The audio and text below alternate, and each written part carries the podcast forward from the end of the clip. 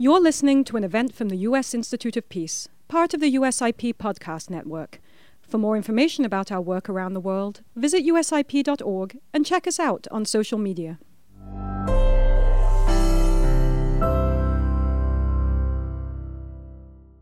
Well, thank you very much, uh, President Grande, uh, for the invitation to come here to the U.S. Institute of, of Peace and to address issues of uh, the relationship between the United States and Vietnam, a bit about the relationship between the United States, Laos, and Cambodia, and certainly a special welcome to all of you who have journeyed from Southeast Asia to come and join this two-day conference. Uh, thank you for being invested in a, a future with a, with a positive, strong partnership uh, between the United States and the countries of Southeast Asia. I do want to follow up on the President's uh, recognition of the, the passing of Senior Lieutenant General Nguyen Chi Vinh, a former Vice Minister of Defense. He was an absolutely key architect in building the relationship between the United States and Vietnam, particularly over the remediation of dioxin. And uh, I have with me a copy of a speech that Senator Leahy gave in March of 2021, in which he paid tribute. And I just thought I would read a couple of paragraphs uh, to remind us of this uh, key relationship and the contributions that he made. So these are the words of, uh, of Senator Leahy. Mr. President, he's addressing the President of the Senate. Mr. President, I want to pay tribute to one of Vietnam's highest ranking military officers, Senior Lieutenant General Nguyen Chi Vinh. General Vinh, who has served as Vietnam's Deputy Minister of National Defense since 2009, has played an indispensable role in the reconciliation between Vietnam and the United States. After more than four decades of military service, he is finally nearing retirement from the Ministry of National Defense. The speech goes on for several uh, pages, but I just thought I'd cite one other paragraph. General Vinh has been my principal Vietnamese counterpart in working to address the legacy of dioxin contamination at the former U.S. military bases and the needs of Vietnamese with severe physical and cognitive disabilities resulting from exposure to dioxin.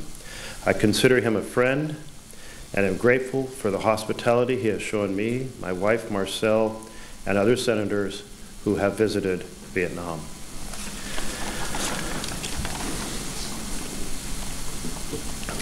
Each significant uh, positive effort takes champions on both sides of the relationship.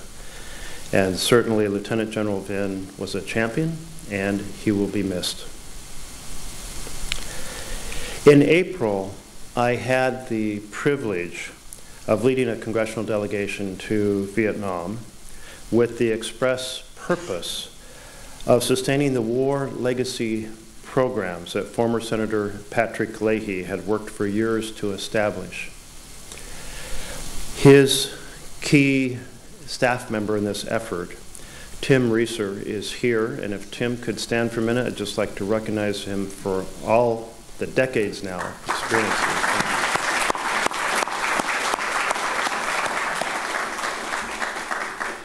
He did this, this work in the context of being the clerk for the Appropriations Subcommittee on State and Foreign Operations. But I don't, I think he would have managed to accomplish this work no matter what official position uh, he held. And uh, since um, uh, Senator Leahy's retirement, he's continued to really facilitate uh, the connections between our, our nations. These programs uh, mean a lot to me personally. And I've thought about why they resonate so much. And the story really begins when I'm just a little tyke, and my father, a mechanic, would come home, and after dinner, we would watch the evening news. And on the news in the early mid 60s and then forward would be clips from the war in Vietnam. And I have this memory of, of asking my mother about war. How long could a war last, this conflict? And asking her if it could last more than a week, more than a month, more than a year. And each time her affirming that, yes, it could last longer than that. And it was hard for me as a, just a little guy to get my hands around a conflict that could endure with so much carnage for such a, a length of time. And then I started to realize uh, that this was a war that in which young men were conscripted, drafted by the United States, and sent to serve.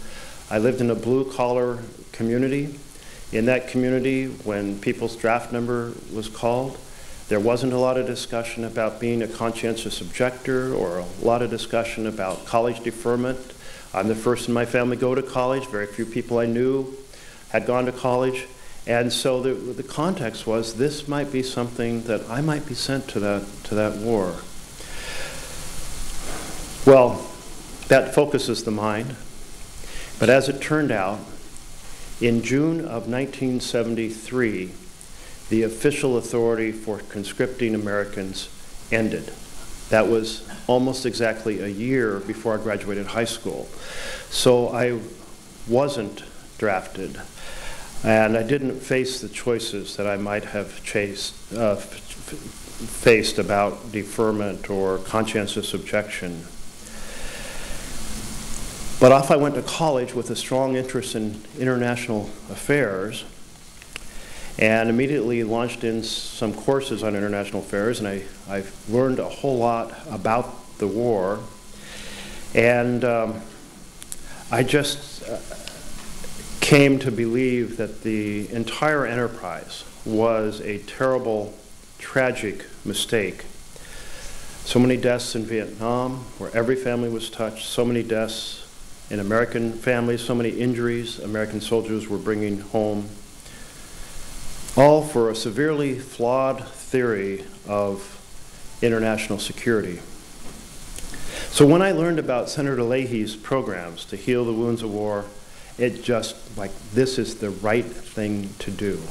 I want to help sustain these programs as Senator Leahy retires. That's how I ended up leading a congressional delegation uh, to Vietnam this last April. One of the Leahy War Legacy programs is to clean up the remaining hotspots of dioxin contamination from Agent Orange, called such because the barrels had an orange stripe that went around them. The Agent Orange is a defoliant. It's cancer causing. It caused genetic defects. It's highly toxic.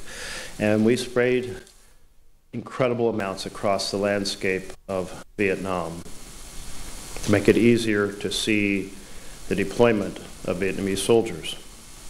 The U.S. stacked thousands of these barrels at the Air Force bases, and many of those barrels leaked, resulting in deep contamination at Da Nang and Bien Hoa.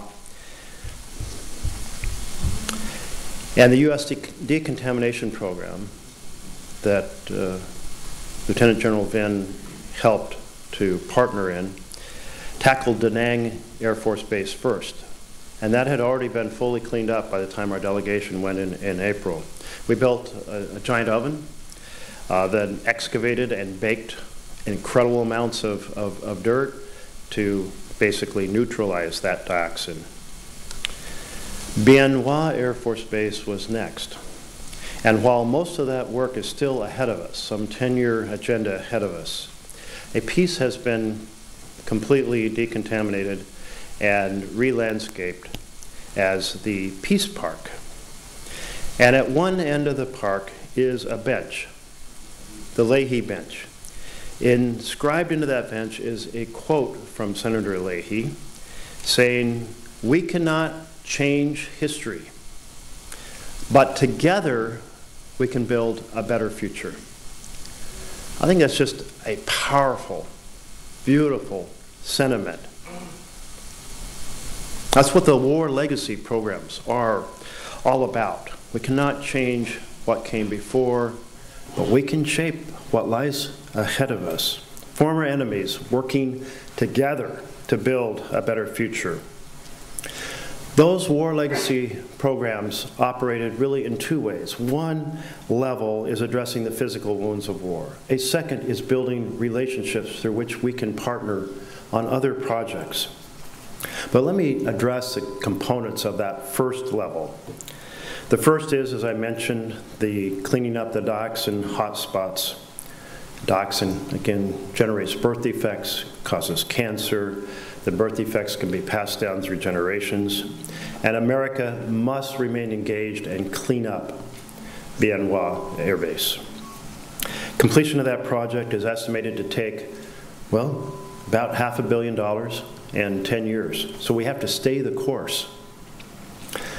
Now, when I went to college in my first year and my first international relations course, we saw a film about the United States involvement in Vietnam, and those of us in the course felt it so powerfully, so personally, that this was our generation's uh, tragedy.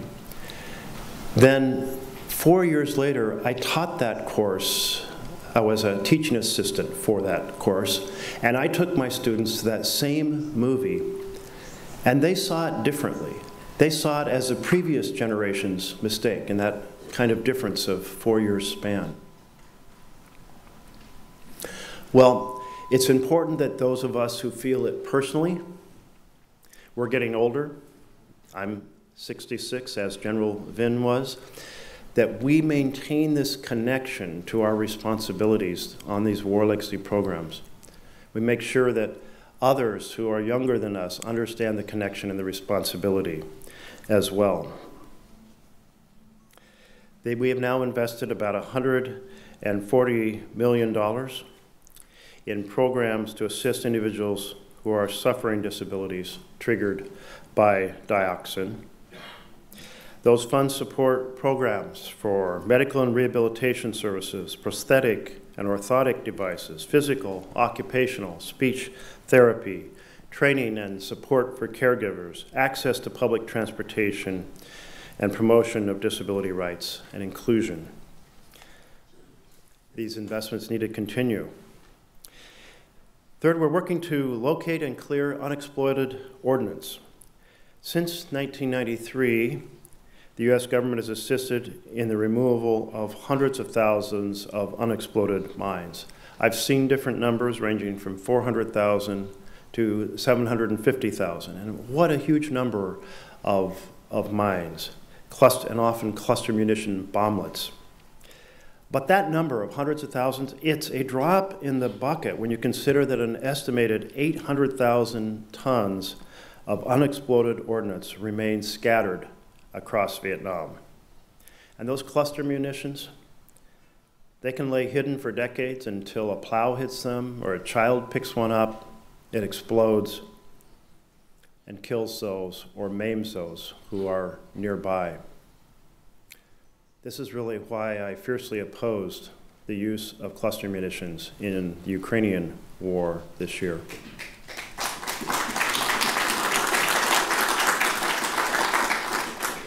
Since the 1970s, over 100,000 people have been hurt or killed by the delayed explosion of these munitions. So we have to continue to work on the cleanup, to fund the work of the cleanup, however difficult, however tedious it might be. Fourth, we have to continue to provide care and assistive technologies to those who have been injured by the explosions. And there is a fifth component to these war legacy programs. Vietnam has, for a substantial amount of time, helped identify the remains of American soldiers and return their remains back to the United States. And for that, we are deeply, deeply grateful. The United States now has a program in which it is assisting Vietnam in using the best DNA technology in the world to help locate and return the remains of Vietnamese martyrs. This program helps recover these wandering souls, as they are referred to, who have been lost for half a century after dying in battle and return them to their families. And while the war in Vietnam was incredibly public, we cannot forget that the United States also fought a secret war in Cambodia and Laos. In Cambodia, it's estimated that the United States dropped 26 million cluster bomblets. Since 1979, about 65,000 Cambodians have been hurt or killed by these bombs. Today, there are 25,000 Cambodians living with limb loss as a result of unexploded ordnance that exploded. It's the highest ratio per capita in the world. And Laos, Laos is estimated to be the most heavily bombed country in the world, bombed by the United States. It's estimated the U.S. dropped 270 million cluster bombs in Laos, or 10 times the amount dropped in Cambodia.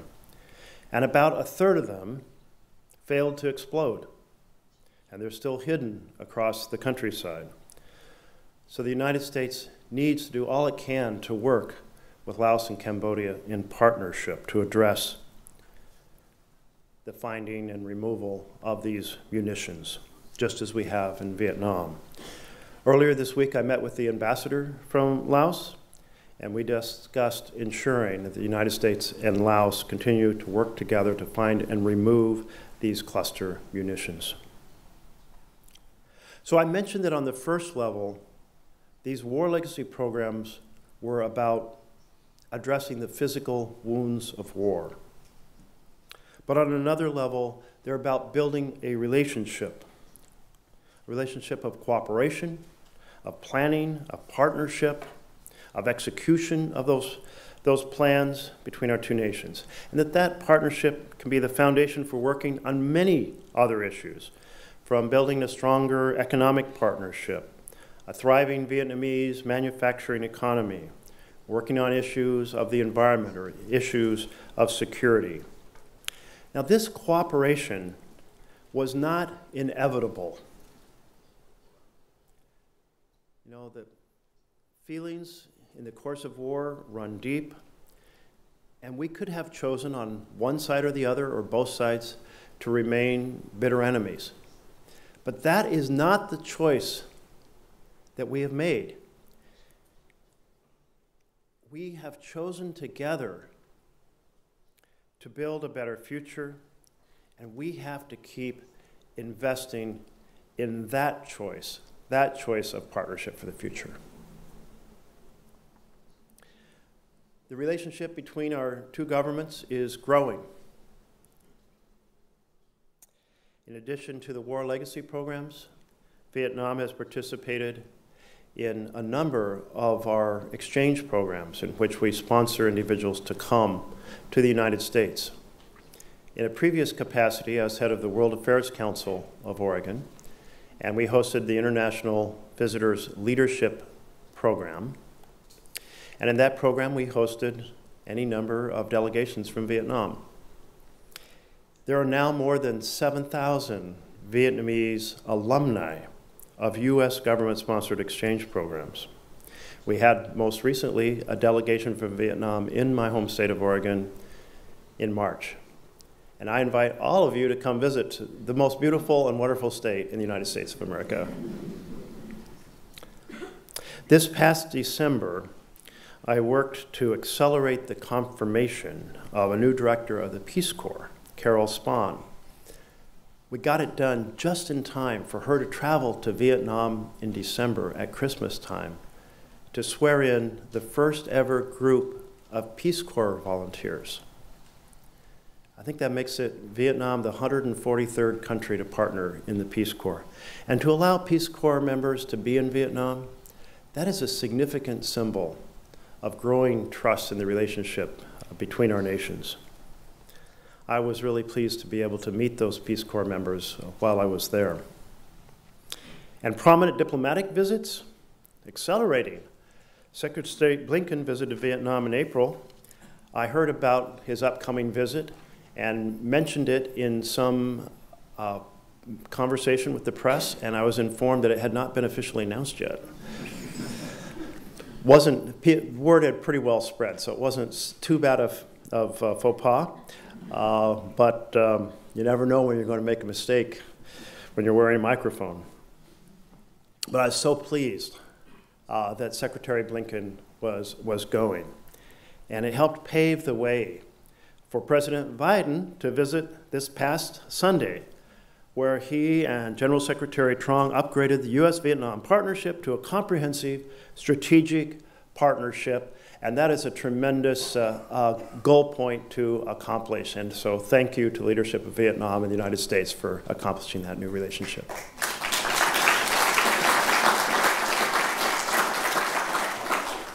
And in the near future, Vietnamese Prime Minister Pham Minh Chinh will be visiting the United States. So we will be welcoming him shortly.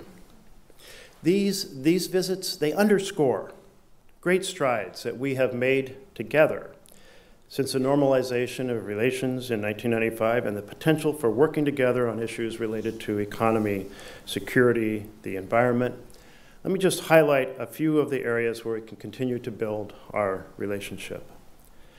First, we can together work to build a prosperous, secure future across the Indo Pacific, strengthening the rules based international order, providing security for all nations, and promoting shared prosperity, working together through ASEAN, the Indo Pacific Economic Framework, other multinational institutions and platforms to strengthen commerce, strengthen supply chains. We can work together. We can slow climate chaos. We can work together to accelerate our mutual transition to renewable energy. This is something that has to happen incredibly fast. We see the impacts in the United States. We see the impacts in Vietnam. These last nine years have been the hottest on record in the world. This last July 4th was the hottest day in the history of human occupation on, or human presence on this planet. And as Vietnam, Cambodia, and Laos move up the manufacturing value chain, more multinational corporations want to move production to countries with 100% renewable clean energy. Well, then building that clean energy infrastructure will be indispensable to realizing that vision. And I don't need to tell anyone here that Southeast Asia, in particular the Mekong Delta, is incredibly susceptible to the impacts of, of climate change, from the warmer temperatures, rising sea levels, salt inf infiltration, uh, challenging the fertility of soils, uh, floods, more powerful storms, uh, so forth. And speaking of the Mekong Delta, uh, we can work together on some of the challenges like sustainable fisheries, countering chemical contamination, cleaning up plastic pollution, restoring habitats.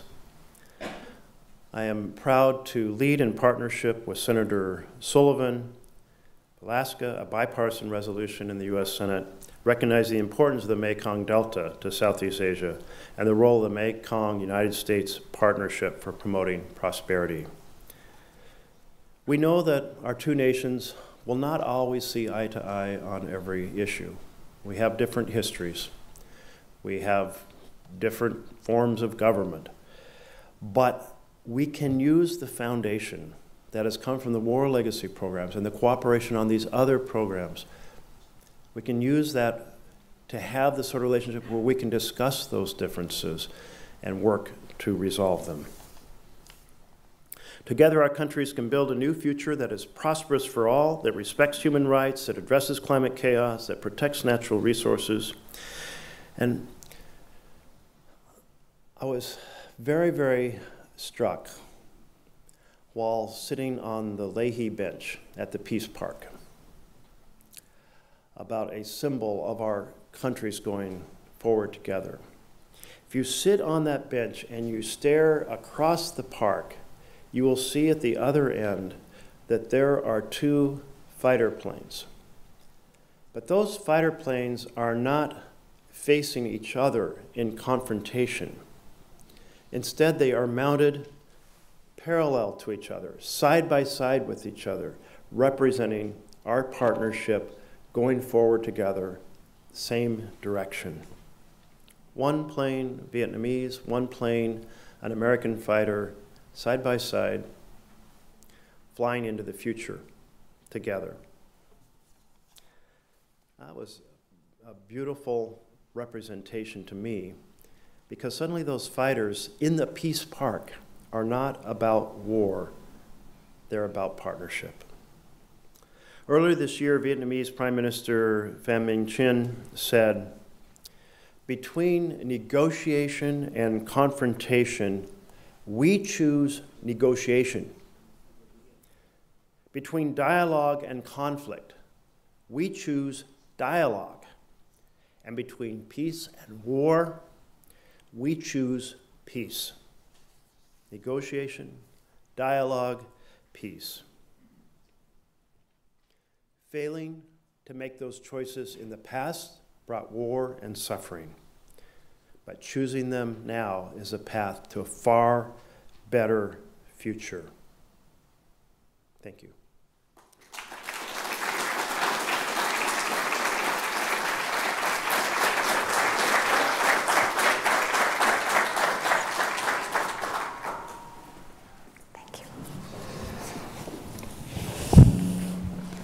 Mr. Senator, thank you for your leadership and thank you for your comments this morning. With your permission, we'd like to pick up on just a few of the aspects of your discussion.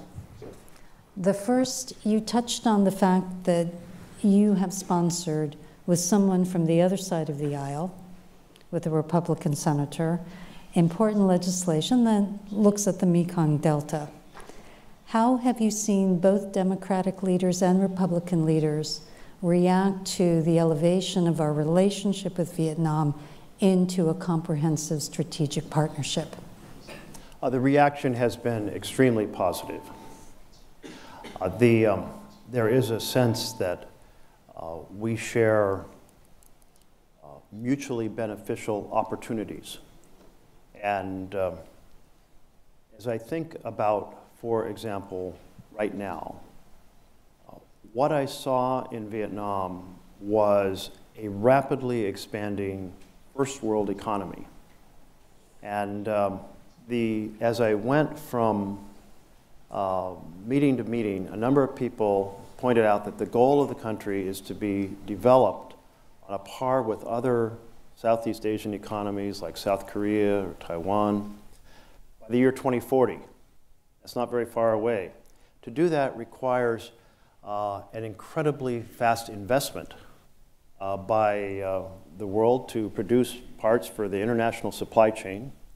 And so Vietnam has a strong interest in the economic partnership with the United States of, of America. And we have a strong interest. And many of our, our companies uh, that have been operating primarily in China are looking to move and to uh, move to part of it's driven by the Chinese treatment of um, the Uyghur community and a lot of the production that is done with slave labor, wanting to move to an alternative. And so uh, this is happening incredibly fast. Uh, and um, I, I, mean, I was just stunned by the level of development that I, I, saw modern infrastructure, modern light rail being built, so on and so forth, at a pace that I was a little jealous, actually. Uh, could we bring some of that to Oregon? And uh, so I, the, I think the reaction is, has been that that's very positive, uh, that we have some mutual security uh, interests uh, too in terms of the dynamics of, uh, of Southeast Asia. And so that there's a, a lot of opportunity here. Senator, you've talked about the beginning of this new phase of our relationship, our friendship, through the elevation of our formal state to state relations into this comprehensive strategic partnership. If this is the beginning, it suggests that there will be ups and there will be downs as we go forward. What do you think some of the highlights are going to be? And we're very interested in your reflections on what you think some of the obstacles are, some of the things that we together as Vietnam and the United States are going to have to face and find solutions for.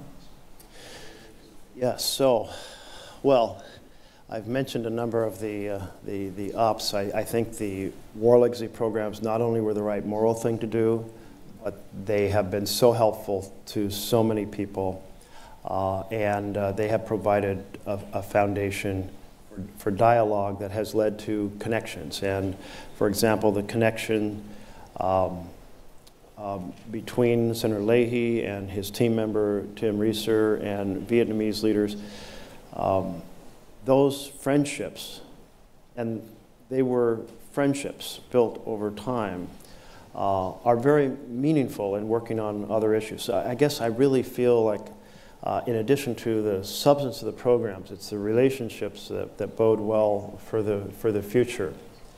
In terms of the challenges, uh, every issue is complex. Uh, anything easy has already been done. So, therefore, everything you're seeking to do is challenging by definition. And uh, so, whether it's in the economic sphere or in the security sphere, nothing is simple. And so, we'll have to iron those out. Perhaps the, um, the, the most significant issue we'll have to wrestle with is that we, our two nations carry often a different approach to the issue of citizen speech and commentary. Uh, and so, this issue of, of, freedom of speech and the ability of citizens to weigh in on issues and challenges uh, and not face retribution for that is something our two nations will definitely um, have a lot of conversations about and, and wrestle with. Senator, you described in a very compelling way why this issue has meant so much to you personally. And we think of the extraordinary role that fellow senators, Senator Leahy, Senator McCain, Senator Kerry, have played in shaping, committing to, propelling this extraordinary 50 year reconciliation process. Where do you want to see that process go next?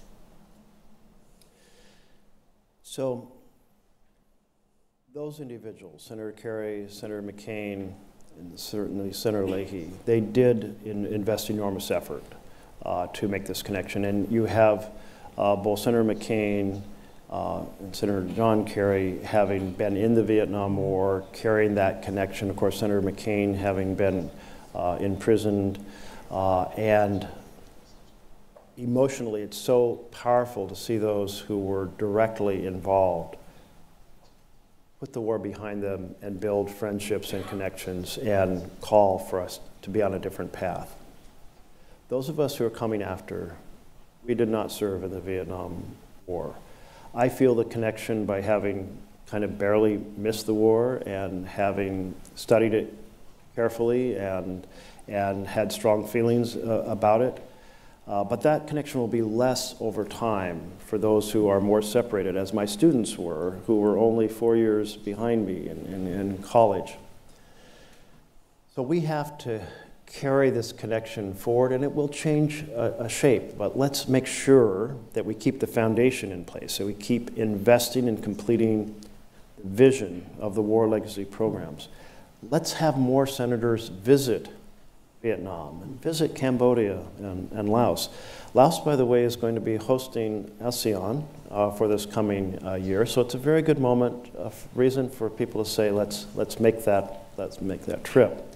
The senator who went with me, Senator Chris Van Hollen, uh, is uh, the chair of the subcommittee on Southeast Asia of the Foreign Relations Committee, which I also serve on. So he's going to be a, a powerful partner in this. Uh, Senator Coons, who chairs the Appropriation or the Spending Committee that Senator Leahy uh, uh, led and that um, uh, Tim Rieser served as the clerk for, well, he is, uh, he being Chris Coons, Senator Coons, is, is keenly interested in supporting programs. So let's, let's keep building the conversation, make sure we complete that vision, but then there'll be so many more newer conversations about security, about the economy, about the environment. And so uh, I just look forward to bringing in senators who are concerned about or interested in that whole set. And then, Senator, if you allow a final question. The reconciliation process between Vietnam and the United States is, in fact, the longest reconciliation process in the entire modern period. It's lasted 50 years and has gone from milestone to milestone and now from strength to strength. When we look at other conflicts around the world, what would be the advice that you would give leaders in countries that are at war about how to end them and how to reconcile? Well, that's a pretty uh, uh, powerful question, broad question. But let me start by just recognizing that time period. So I mentioned that 1973, June of 73 is when the U.S. ended the, the induction process of uh, folks whose draft number had come up. Uh, well, here we are, June of 2023 is exactly 50 years. So it is half a century process uh, of work, of investment in relationships and, and, and, and programs. The relationship that was most talked about as I was growing up was reconciliation with Germany mm-hmm. from World War II and uh, how the Marshall Plan had been a, a key part of in investing in a prosperous Germany and building a foundation for other relationships. So we have that example. We have the Vietnamese example. Here's what we know when countries have a conflict, leaders often lead a conversation in which they devalue the humanity of the opponent.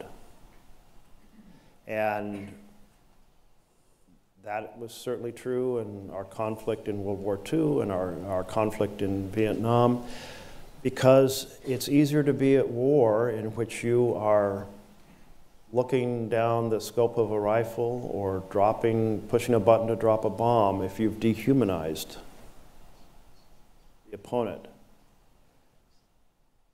We know that that dehumanization is false. We know that the same kind of set of human values uh, exist and reverberate in every culture. And so we have to resist that type of um, leadership that calls out for dehumanizing others. And we have to recognize for any given conflict that there, if, if big conflicts of the past could be ended and um, bridges created that were probably almost impossible to imagine when in the conflict or shortly after the conflict then we know that it can be done in the existing situations.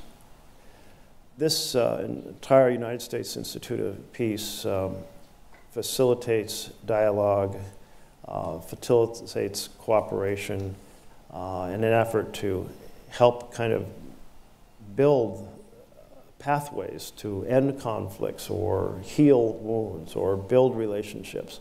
And so let me just end by saying that work is absolutely critical. Uh, my first experience on, on Capitol Hill was, was an intern for Senator Hatfield. And Senator Hatfield had been one of the first uh, members of the Navy into Hiroshima after the dropping of the atom bomb. And he became a lifelong advocate for diminishing the threat of nuclear weapons. And he and Senator Ted Kennedy, a Republican and a Democrat, worked together in the nuclear freeze movement. They then planted together a tree that is a tree that uh, is extinct in North America for millions of years. It happens to be the Oregon State fossil. And this tree was found still growing in China and it's referred now to as a dawn redwood. Well, you will find that tree growing in the path if you walk from my office across the open grounds to the Senate chamber. I pass it multiple times every day. And I have put a plaque on it talking about the peace tree. Well, the connection here uh, is that if you have individuals who are dedicated to building relationships, to building a vision of, of peace, who are partnering across the aisle, we can build a, a much better future. Now, that peace tree is now the tallest tree on the Capitol grounds. It was not when I was elected 15 years ago. And I wrote up in a pamphlet that when the peace tree became the tallest tree on the grounds, perhaps we'd see a new era of peace in the world. Well, I'm not sure that that vision has been accomplished, but let's rededicate ourselves in the context of our relationship with former enemies that are now partners. Let's rededicate ourselves to building on the work, the work that this U.S. Institute of Peace is involved in, uh, relationships and partnerships to build toward a more prosperous future. Resolve our differences through dialogue, to choose dialogue, as the Prime Minister said, uh, to choose partnership and cooperation rather than war. Mr. Senator, thank you. I hope everyone joins me in thanking the Senator. Absolutely brilliant. Good morning and welcome to the roundtable to release two new reports on Agent Orange in Vietnam, which is a part of USIP's uh, War Legacies and Reconciliation Initiative. For the last year, um, I've had the pleasure to work with three authors uh, on two different reports, one about the uh, overview of the effects and uh, efforts to remediate Agent Orange and help victims in Vietnam, and the second looking specifically at U.S. assistance and programs that provide non-medical support to victims and families. Uh, two of the authors of these reports are, are with us today and will be sharing about uh, the contents and, and their experiences uh, in doing this research. Uh, first will be Phan Xuân Dũng, who is a researcher at the Institute of Southeast Asian Studies in Singapore. Uh, as a uh, young Vietnamese researcher, he's written compelling articles uh, about Agent Orange in Vietnam, its meaning um, in U.S. Vietnam relations. Uh, welcome, Dũng. We're really delighted to have you here with us today uh, at the U.S. Institute of Peace. Uh, the second report was co authored by Susan Hammond and Dac Quan Thuan. Um, Susan is the executive director of the War Legacies Project based in Vermont, which is a non governmental organization supporting uh, families affected by Agent Orange, uh, both in Vietnam and in Laos. Uh, and Tuan, the co author, uh, works with Project Renew in Quang Tri province, Vietnam. Um, and Project Renew is an organization that was founded by the U.S. veteran Chuck Searcy and Quang Tri provincial counterparts to address UXO and, and other war legacies, uh, including Agent Orange. Um, we will invite each of the authors here to uh, give an overview of their reports, and then we will have time for questions and answers uh, with the audience in person and online. There are two mics down at the front of the stage. And since we're starting later than planned, I think we will go over a bit into the coffee break and, and push the schedule back so there's enough time for discussion. And with that, I'd like to invite Dũng to start. Uh, thank you, Andrew. Uh, first, I would like to express my appreciation for the USIP and especially Andrew for entrusting me with the responsibility of preparing this very important report. Um, it's a new and comprehensive analysis of Vietnamese Agent Orange victims, uh, and I hope that everyone uh, will have the opportunity to read it later. And for the purpose of today's um, roundtable discussion, I will cover some key findings of my report.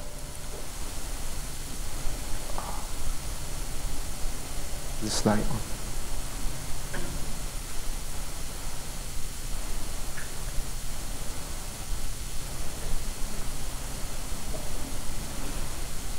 Go ahead, we'll get it done. Yeah. All right. Um, okay, so my report, sorry. My report is based on a review of existing studies and also interview data that I collected in uh, 2022. Um, while writing this report, I visited the Vietnam Friendship Village in Hanoi, which provides home for children with disabilities associated with uh, Agent Orange exposure. And in this photo, you can see me and uh, some of the children at the village. The village um, was founded by a, an American veteran, George Mizo, who had served in Vietnam and later passed away because of health complications related to dioxin exposure. The village stands as a symbol of people-to-people -people reconciliation in Vietnam-US relations, alongside many other examples of humanitarian work by Americans and American NGOs such as Susan's um, War Legacies project. However, um, in Vietnam, many believe that the US government has not done enough to reconcile with Vietnamese victims. So the purpose of my report is to make a case for greater efforts by the US government to address the needs and concerns of people affected by Agent Orange in Vietnam. Um, their ongoing uh, suffering is a humanitarian tragedy that was caused by U.S. wartime action, and the U.S. can help to mitigate. And doing more on this issue will also enhance bilateral trust, which serves as a solid foundation for the Vietnam-U.S. Comprehensive Strategic Partnership.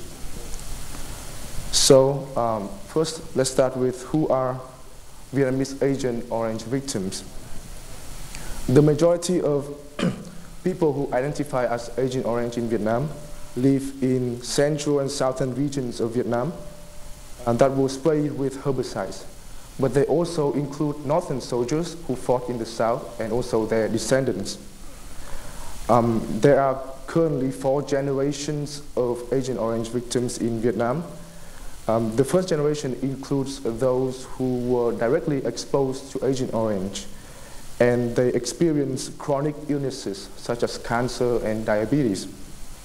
Later generations include the, uh, the second, third, and fourth generation are descendants of the first generation and were born with very severe and often multiple disabilities.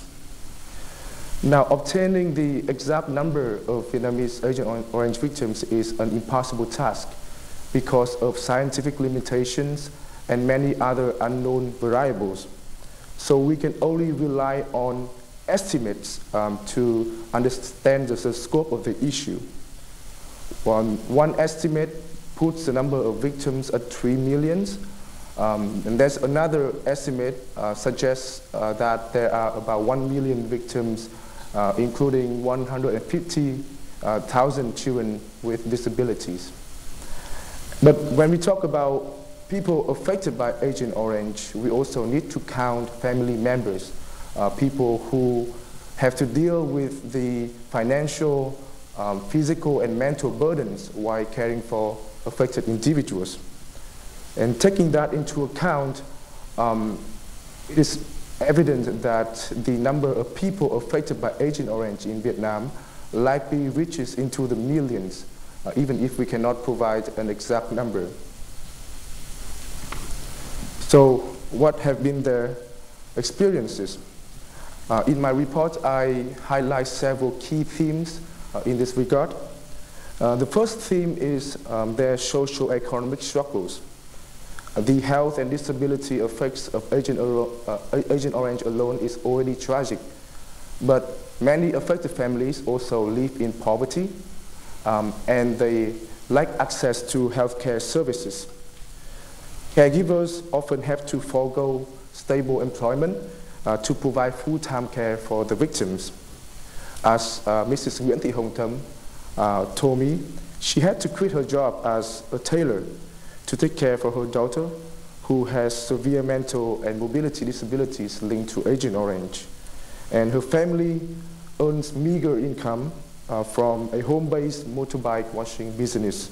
And so they have to rely on government assistance to, um, to make ends meet. The second theme that I highlight in my report is psychological distress. Parents of um, victims often feel ashamed and socially isolated, even hiding their status as Agent Orange victims to avoid uh, communal judgment. In many communities, disabilities often are attributed to fate or karma for past sins, the sins committed by themselves or their ancestors. And so this idea could lead to stigmatization and discrimination against the families. Caregivers also worry about their children's access to education, employment, uh, and medical care, as well as who will take care of their children when they, the caregivers, are no longer around. Children with disabilities often face bullying at school, which can lead to a loss of self confidence and also suicidal thoughts. Um, as Võ Kim Tuyển, a second generation victim, shared with me, uh, and I quote, When I was in school, other kids bully me, and I, I feel sad and quiet alone. I feel ashamed when they made fun of me. I thought about death. The third theme that I uh, mentioned in my report is the disproportionate impacts on women caregivers. Women not only bear the responsibility of caring for their families, but also can be unfairly blamed for the children's disabilities. Some cases even result in single motherhood as the husband leaves to have a new family. And this is what happened to Mrs. Uh, a single mother and caregiver of her 29 year old daughter who um, has disabilities linked to Agent Orange. Mrs. Zit's husband, who was exposed to Agent Orange, um, left the family when the, the daughter was just three months old. For many victims and uh, family members, uh, Agent Orange is not just a personal pain, but also a collective grievance that demands recognition and compensation from its human perpetrators. So there has been an ongoing struggle for justice uh, led by Vietnamese, Vietnamese, victims and advocates. This includes um, a lawsuit against chemical companies by VAVA, the Vietnam Association for Victims of Agent Orange, in 2004, and another lawsuit by Mrs. Trần Tố Nga, uh, a French Vietnamese uh, victim, in 2014. Now, this struggle for justice is driven in part because of a perceived double standard of the US government and Agent Orange producers who recognize and compensate American veterans who are affected by Agent Orange, but has not done the same for Vietnamese victims.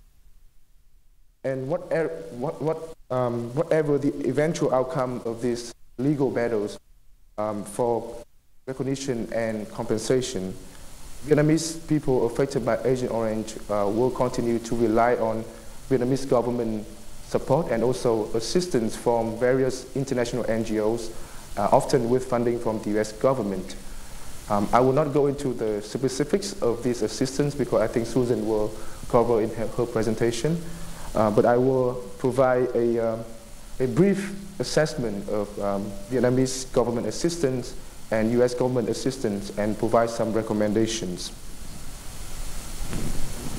Vietnamese government assistance can be categorized in two into two types. Uh, the first is preferential treatment for people with meritorious service for the revolution, and the second is general disability assistance.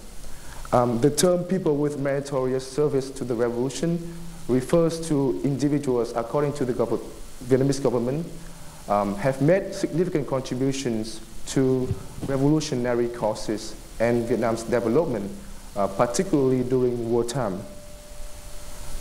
Vietnamese government assistance does alleviate uh, some financial burdens for many families, uh, but however, the monthly stipend provided um, is often considered insufficient to meet the needs of all families, especially those living in poverty. And for the policy um, for people with meritorious service to the revolution, it has not covered the third and fourth generation victims. And there are also many problems with the uh, uh, beneficiary identification process that uh, has caused some dis um, public dissatisfaction. Turning to U.S. assistance, um, The US Congress has provided increasing funding to support health and disability programs in eight Vietnamese provinces. And a few days ago, during President Biden's visit to Vietnam, it was announced that there will be two more provinces, uh, leading to the total of 10 provinces. And the USAID implements these programs in the form of direct assistance, capacity building, and policy development.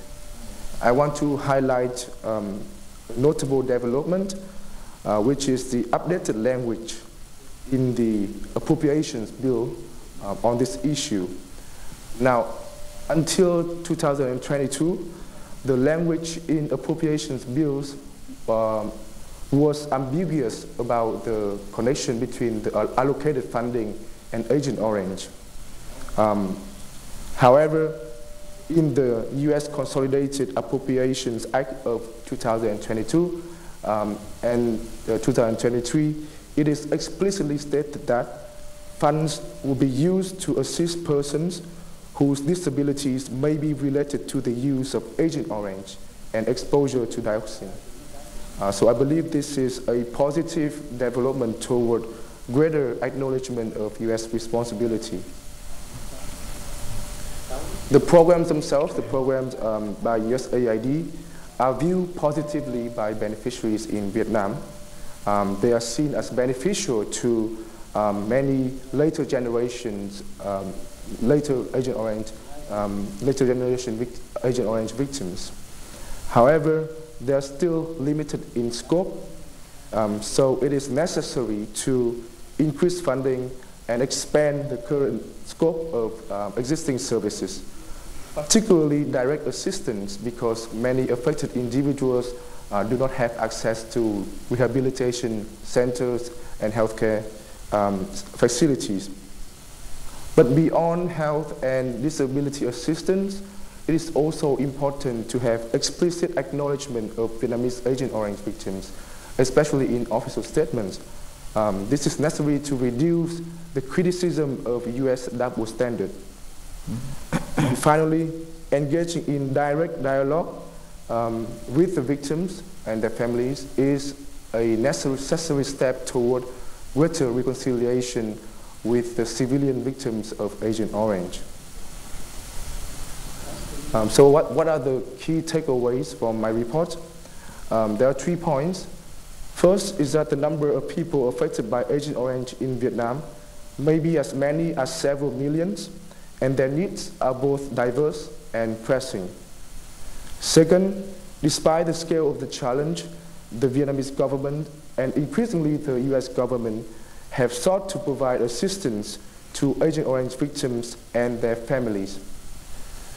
Third, much more remains to, to be done to assist and reconcile with the multiple generations of Vietnamese affected. Um, and to conclude, I would like to say that as the two um, countries, as the two governments enhance their ties, it is crucial not to leave war victims behind. Um, not just Agent Orange victims, but also victims of UXO and many people who are still looking for their missing loved ones. And so I hope that my report and also Susan's and Tuan's report will contribute to the discussion on how to, to ensure that uh, cooperation on war legacy issues is an integral part of Vietnam-U.S. comprehensive strategic partnership. Thank you. Okay. Thank you very much, Dũng, for that uh,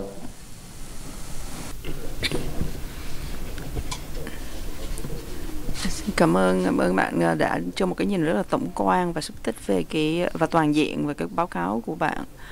À, tôi nghĩ là cái công bố hôm tuần rồi của hai vị lãnh đạo uh, tổng thống Biden và tổng bí thư Nguyễn Phú Trọng tôi sẽ tôi nghĩ cái bóng báo cáo này mà sẽ có một cái phần quan trọng trong những cái nỗ lực hợp tác uh, và nghĩ Susan um, cũng báo cáo của Susan cũng vậy sẽ tạo những bước tiến cho chúng ta trong tương lai cũng như Andrew nói đó cái báo cáo của tôi thì uh, nó sẽ cho ờ, bao trùm một số những cái nỗ lực hỗ trợ của Hoa Kỳ đối với Việt Nam về những nạn nhân ờ, da cam chất da cam.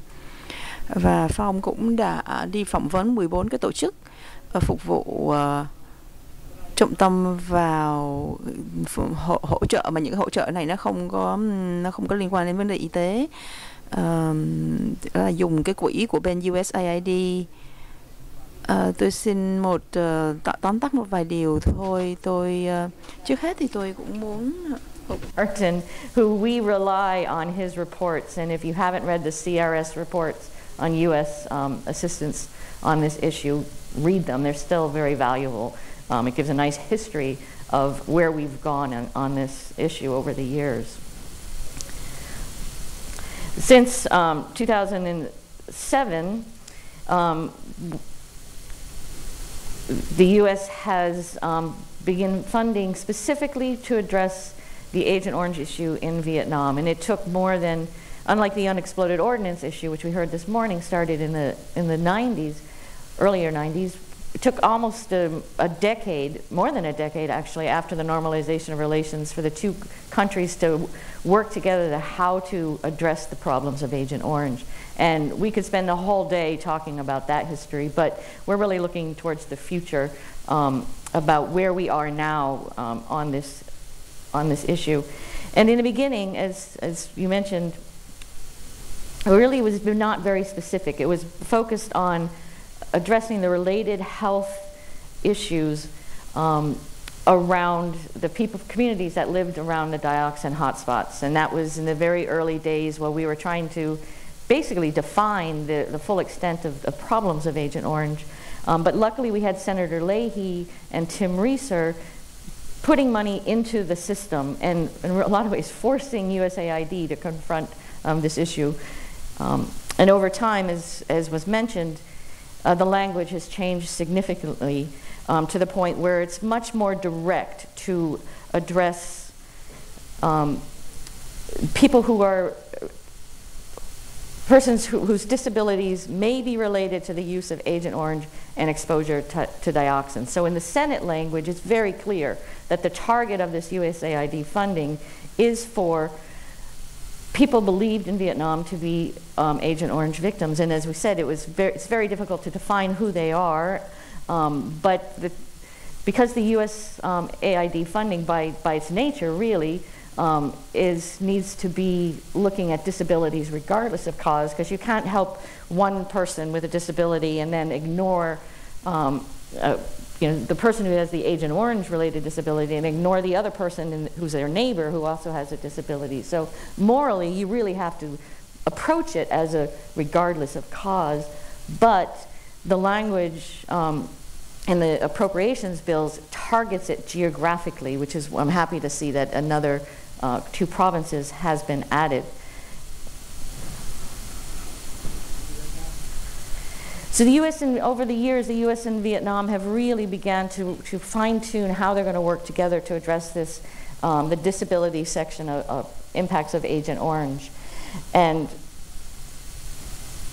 as um, Daniel, uh, Ambassador Kritenbrink mentioned back in 2019 when this partnership really began to be developed, um, he says, Our goal is simply put to improve the quality of life for persons with disabilities here in Vietnam. And in, in, that expanded partnership on disabilities, the two governments agreed to cooperate to expand healthcare and rehabilitation services, expand the social inclusion, and improve the quality of life of people with disabilities, improve policies and public attitudes, reduce barriers, and increase social inclusion, and strengthen the capacity in the implementation of support activities.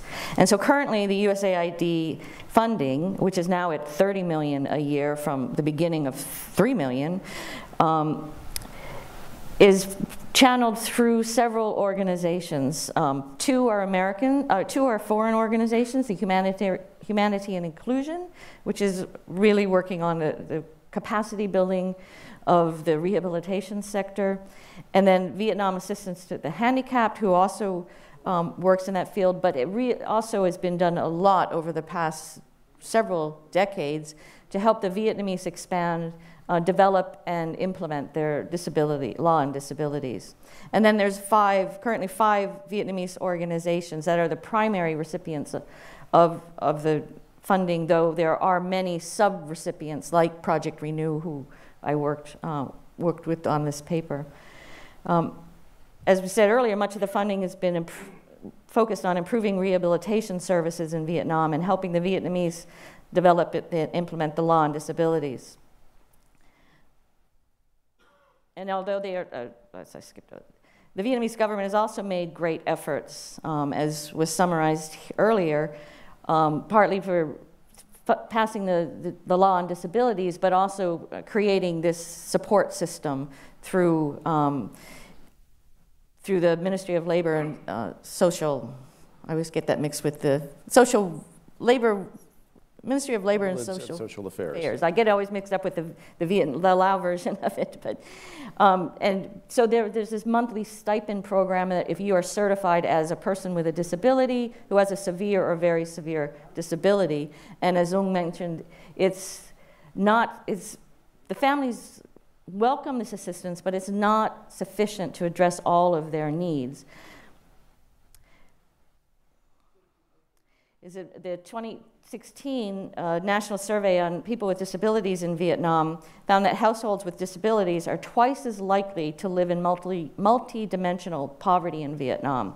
The greatest impact is on the quality of their housing and sanitation, the likelihood of children not completing school. And these deprivations are greater in the rural areas of Vietnam. 80% of the people with disabilities in Vietnam live in rural communities. So they have a uh, difficult access to the medical care that is existing, but the the impact of disability tends to be more severe um, when you're living in a, in a rural community. Also, having a, a, family, a person with a disability in your family is shown to increase a family's cost of living by 12% due to the increased cost of medical care, transportation, food, personal care, and many other expenses that come with caring for a family member with a disability. And often it requires, if it's a child with a very severe, or an adult in some cases, some of these children we're talking about are now in their 30s or 40s. They, they often require a full time caregiver who therefore cannot work outside the home, cannot contribute to the income, um, can't even go to the, um, into the fields to farm. So programs that are focused only on, on the medical side of disability, I mean, though they are very welcome and very needed in Vietnam, they do not address the impacts of disability that affect the whole family and make it difficult for families to move outside of this financial or multidimensional poverty. And so our report looked at at 14 different organizations. Many of them were chapters of the Vietnam Association of Victims of Agent Orange, who have a, uh, programs in probably almost every province now, I would assume, in, in Vietnam, that are providing some working directly with families who have victims, uh, who are, have family members with disabilities, particularly those believed to be impacted by Agent Orange. So the Vietnam Red Cross is another organization that has a na- nationwide um, impact because they have, both VAVA and the Vietnam Red Cross have volunteers, often down to the very local village level and even smaller level in that in some cases. So they have really developed direct relationships with the people with disabilities in their community. So they are well, both VAVA and the Red Cross are very well placed to provide programs that are providing direct assistance to families or caring for severely disabled children. Um, and our interviews found that in the non medical side of the equation, there are these programs tend to fall into six main categories livelihood support, which it could be helping families um, develop uh, livestock, um, breeding, setting up a small business in their home so the caregiver does not have to leave the home improving the living conditions. Um, when you have, uh, particularly in, in, areas where many of these people live, where there's uh, the rainy season and the monsoon season that comes through, and the typhoons that come through, there are um, homes that are in vast need of safe um, housing, uh, roofs that won't leak. So many of these organizations help in that, that aspect. Um, educational support, even though there are, um, if you're a child with a disability, you can get tuition uh, reduction, you can get scholarships, but those don't cover the full cost of um, an education. You may, you may need transportation to get to and from school, and that can be difficult if you're a, someone with a physical disability. But also, some of these organizations provide support to the siblings of children with disabilities because after they will be the ones who will need to provide the caregiving for their, their disabled sibling um, when their parents pass on. And so, to help with that, um, ensure that that child stays in school so that they can have a, a, a decent job upon graduation, so that they can have, ideally, have some of the resources that are needed to care for their disabled sibling when their parents pass. Um, some other organizations provide just financial assistance for either an emergency situation that comes up or um, just cash assistance to help them um, deal with a medical medical trip or um, you know if they have some they lose a job and are in a situation where they need cash on hand. So there's some organizations who will provide that type of support um, caregiver training and support, which USAID has also provided, but the Red Cross and VAVA and others have worked by training their network of local volunteers to provide, to assist caregivers um, in providing better care for their children with disabilities or providing some respite care even so the mother can go off to the market. Um, and the others um, programs work on providing social integration and peer support and helping people with disabilities integrate into their, their local committee, uh, community. In addition, a few of the programs, and I want to shout out here to the uh, Children of Vietnam's Hope System of Care, work in collaboration with multiple government agencies and organizations to provide more comprehensive wraparound services to people with disabilities and their families. And since about 80% of the people with disabilities live in rural families. Many of these programs come out in the form of the first, which is the livelihood support, um, and often in the form of raising uh, cattle, um, water buffalo. Um, and these can be challenging um, because it's not, you can't just take this cow and hand it to a family and expect everything to go well. I mean, you really have to be engaged with the family from the very beginning. You have to bring um, the veterinary services there from the very beginning to, to make sure that that animal is, is healthy and that they can go, they can breed and, and go through the um, the purpose of why they're there is really to, to have increased the family's li- live, livestock um, supply.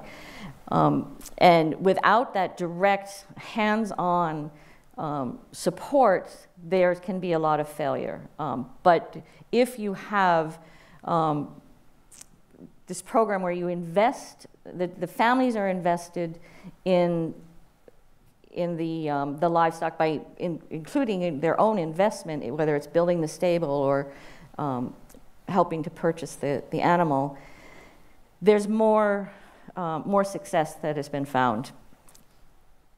And then the number and scale of these programs that we looked at with the, um, the 14 organizations are pretty limited because they are, they are, their funding tends to come through individual donations, particularly when it comes to VAVA and, and the Red Cross. It's, um, donations that they are able to generate in, in, the local community or in some cases internationally. And so they, they can ebb and flow. There's no, there's no sustainability at this point. They're pretty, um, uh, depending on what funding is available at at the time. So there needs to be more sustainable funding sources targeted at this type of, of support. Um, and as Ambassador Kritenbrink noted in 2019, the US and Vietnam were working together to create a comprehensive service system that supports caregivers as well as a person with disability. And so far, USAID has done a pretty good job. I mean, I, I can critique some of their things, but overall, they've been a very good job on the, on the rehabilitation side and the, and the disability rights side of these issues. Um, but I think there can be more efforts over time to reach what Ambassador Kritenbrink also mentioned, connecting people with disabilities and their families to economic and social support, and particularly that economic support, because having a child with a severe disability is an economic strain that impacts the whole family. And so I, I was, when I was completing this paper, I was happy to read that the USAID is doing some pilot projects in this field, and maybe we can hear from Tony about some of the successes there and the lessons learned and how we can move this forward more. Um, and on an individual level, these are just a few uh, examples of some of the livelihood um, support and educational support.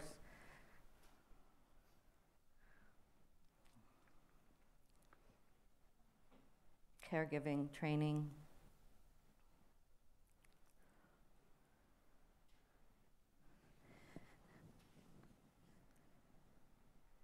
So, on an individual level, these programs are not, it's not a huge amount of money. It, it depends on the type, type of program, obviously, but for um, scholarships and small loans, up to, uh, that can be $100, $250 per family. Um, for building, helping renovating a home, which is a huge need as well, it's more around the range of 2,000 a family. Um, the animal husbandry that I talked about is usually in the $20 million, 20 million dong range, or about 340 to 860 per family, depending again on the type of livestock that you're helping them with. Um, and then some of the more wraparound services that the children of Vietnam provide and others, um, the investment is around a thousand per family, not including, of course, you know, the, the management costs that are involved in that. So I think I believe that scaling up these projects can be possible if there's more cooperation between the implementing organizations and local government officials. And there is already a framework in place in Vietnam for the, called the Action Plan on Disabilities from 2021 to 2030, which, oops, which kind of outlays how each ministry and each organization can work together to, to and set concrete goals in order to improve services and support people with disabilities. So there's a plan in place. The, the issue is trying to work how do you filter in some of these um, individual organizations and efforts into the greater plan to provide uh, more sustainable direct assistance to people with disability.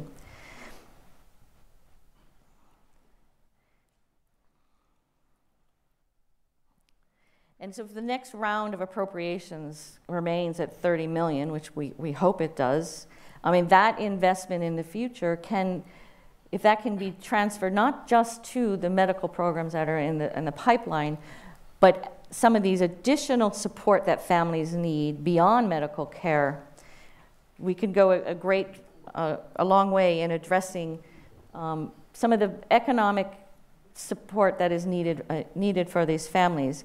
And again, as we don't really know the full extent of how many people we're talking about, um, though there are surveys on disabilities in Vietnam, and we do have a sense of how many have severe or very severe disabilities.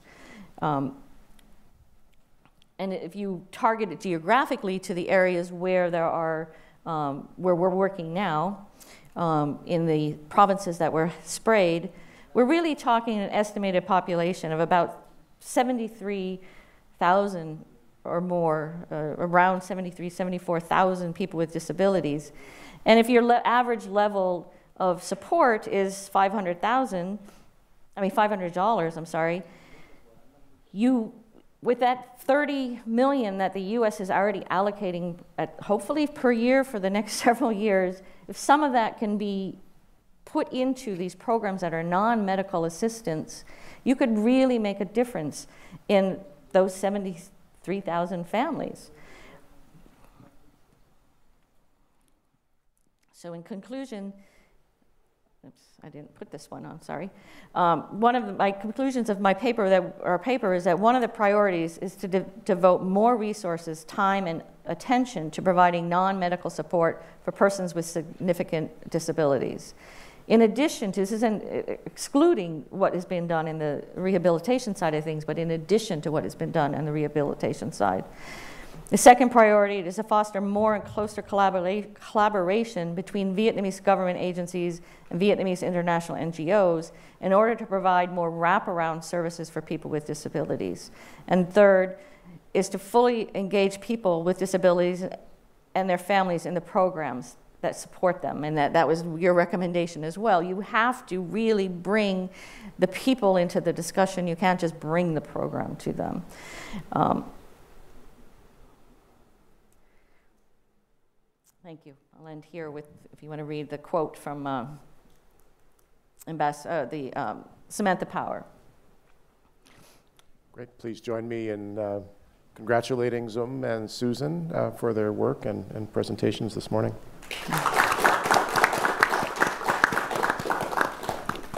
And I'd also like to thank the USIP publications team that we've been working mm. with to uh, get these reports uh, finished and printed.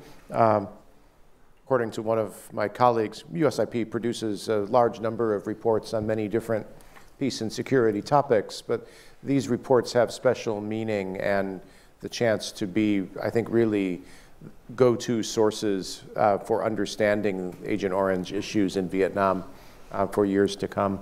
Um, so they were also quite moved by what you've done and, uh, and these issues that we're talking about. Um, I'd like to ask the first question, and then we'll open up for, uh, for, for, everyone else.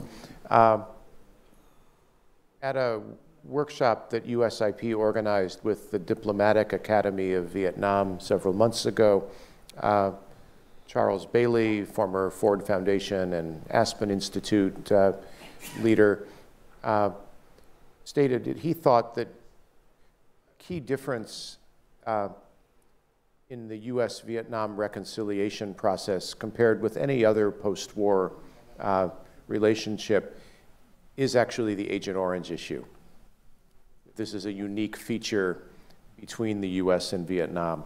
Um, and there are many reasons for that, right? One is that it affects both people and the environment around them. It's hidden and unclear in its effects and its causes. Um, we're still finding out what some of the impacts might be. And the fact that it affects US veterans as well as uh, people throughout Vietnam. Uh, I'd be interested in your reflections on what role the Agent Orange issue has played in U.S. Vietnam reconciliation and getting us to this new comprehensive strategic partnership. Who'd like to start? You want to start? Yeah, I can start 1st uh, yes, uh, I, I've worked with Charles Bailey closely on this report, so first I would like to ex extend my appreciation uh, for him. I wish he could be here today. Um, and as I learned about this issue, as I, do, as I did research on this topic, it was the most difficult war legacy issue in Vietnam-US relations because of the reasons that you mentioned. Um, for many years, even after normalization, the two sides could not agree on the science, on the basic facts, um, and so that state of um, deadlock persisted even, we have, even as we have formal relationships.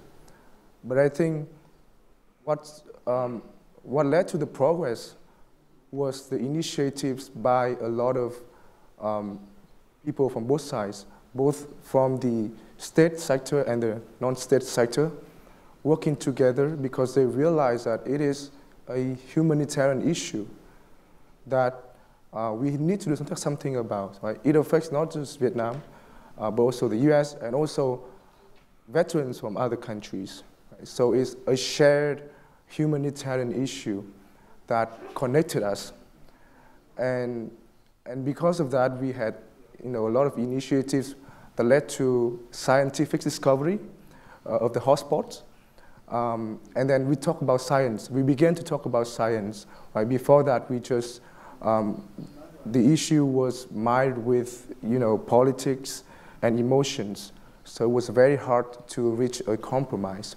But then we discovered the science, and we also recognize that you know, the science might not be perfect, but we, it's something that we can work with. And we do see that there are a lot of people in need. So let's, let's combine that together, right? We have some science, um, and we also have the you know, compassion to do something about it. Um, and then we can compromise and work together. Um, and it, it demonstrates that, you know, we can, it's the most difficult issue, and we overcame that. Um, and so I think it shows the strength of U.S.-Vietnam relations, of U.S.-Vietnam reconciliation, and it shows that you know people from both countries are willing to work together to deal, to confront with lingering uh, war legacies. Yeah, I would agree with that. It's been, um, I think, very important because it was there was just so many throughout that earlier days. The, the two countries just could not figure out how to discuss this issue in a way that can address the humanitarian problems that we, everyone was seeing the humanitarian issues. We couldn't agree on, on defining what was causing it necessarily, but there was certainly in a sense of we got to um, help these people who are impacted by the war. Um, but it really took, I mean, I, I, think we really have to thank Tim and Senator Leahy for being so persistent in and invol- evolving that language over time to the point where it was really forcing USAID, you know, the administrative side, to, to reach out to this population that the Vietnamese, they, they weren't questioning the science. For them, they were a victim of Agent Orange. And that victim, they were victims because of the war caused by, by the US.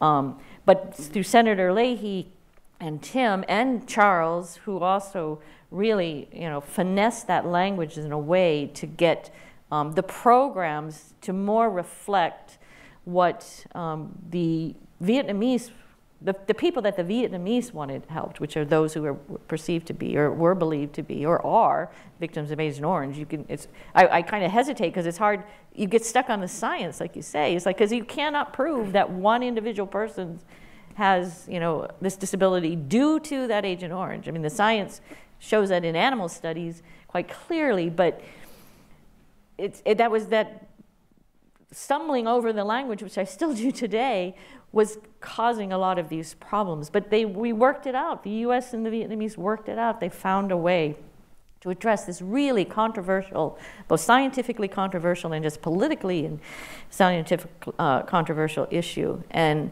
I think that's it's a good example of what can be done in other other countries to develop to tackle some of those problems of, of where you just can't see um, to find a, a, way to have a common language on it and then, or agree in a way to um, stop debating over the language and just doing the work that needs to be done to provide assistance. Great, thanks to you both. So we welcome comments and questions uh, in the discussion. Um, please come down to one of the two mics here in front. Um, would like to go first? We welcome questions in Vietnamese as well.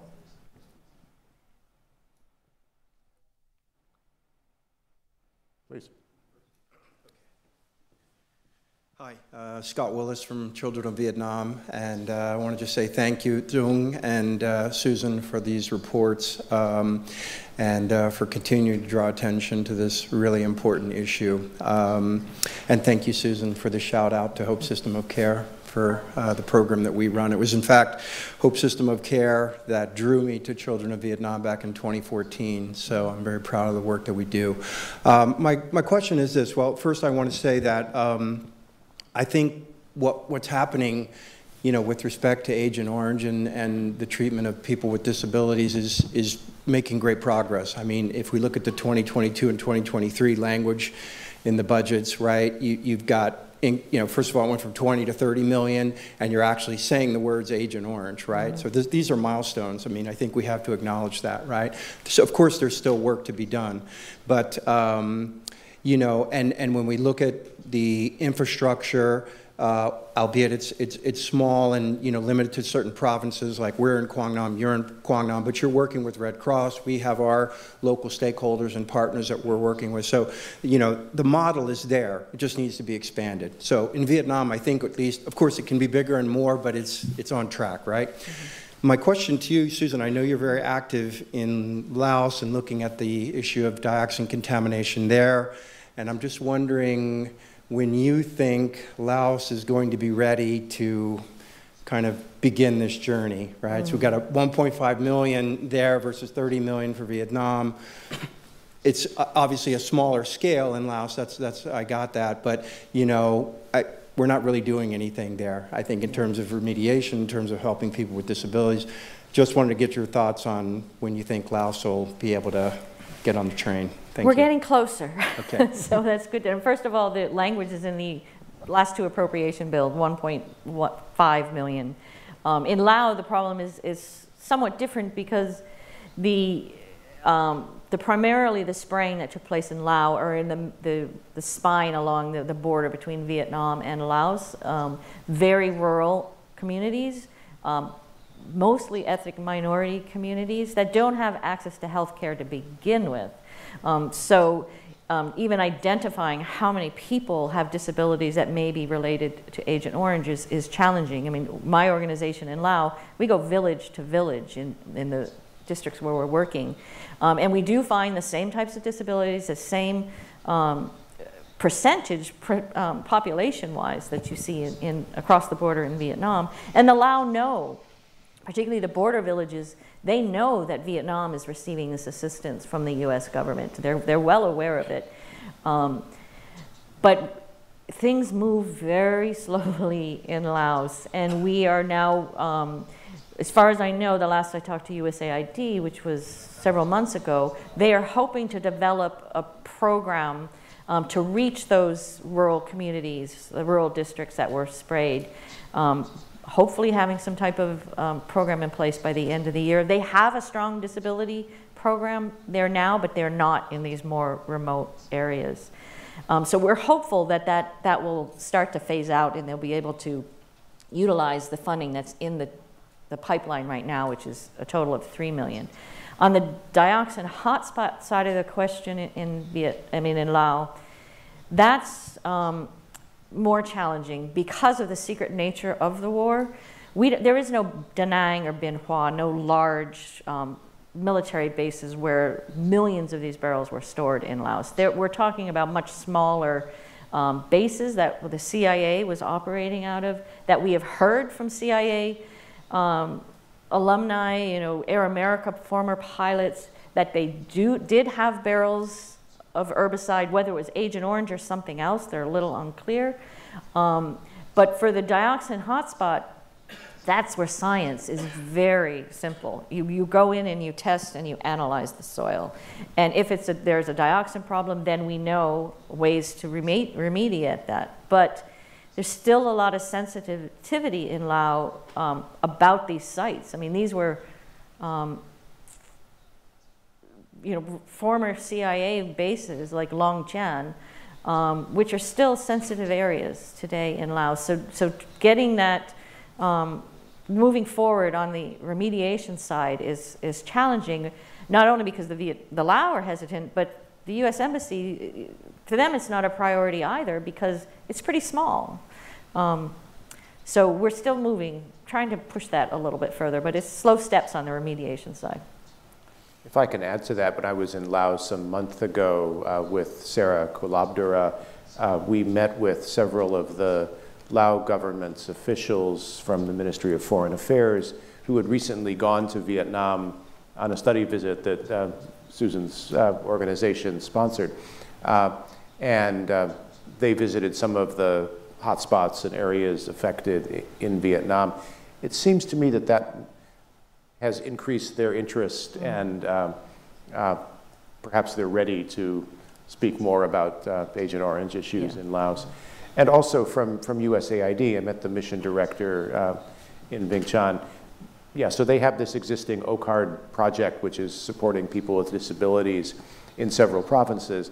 And their intention with this uh, additional appropriated funds is to expand that to several provinces in um, central and southern Laos uh, that, that, were sprayed. So that's sort of a comparable strategy to the one that USAID has uh, carried out in Vietnam. First, geographic targeting.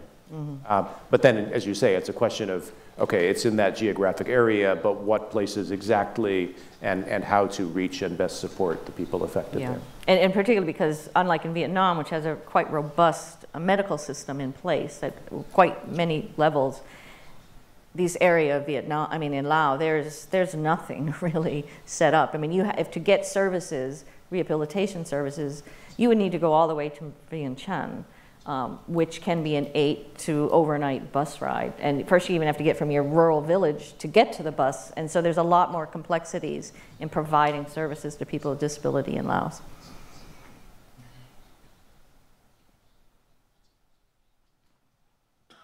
Who would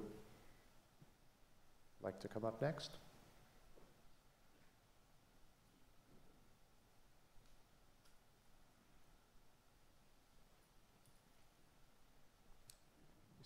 Uh, hello, good morning. Thank, thank you so much for the uh, presentation. I was just curious, um, I mean, you all made such uh, brilliant and insightful recommendations about what needed to be done to move this uh, effort forward, and I was just curious to get your take on the kinds of strategies or approaches to um, get people's awareness or support to that place where that kind of action can can can become reality, particularly when it comes to just communication. Or I think you were at the session yesterday discussing you know the arts or the role of the arts and these types of initiatives. So I'm just curious to get any ideas about just channels or you know approaches to build greater awareness or greater support Lance, do you want to introduce yourself for a minute, too?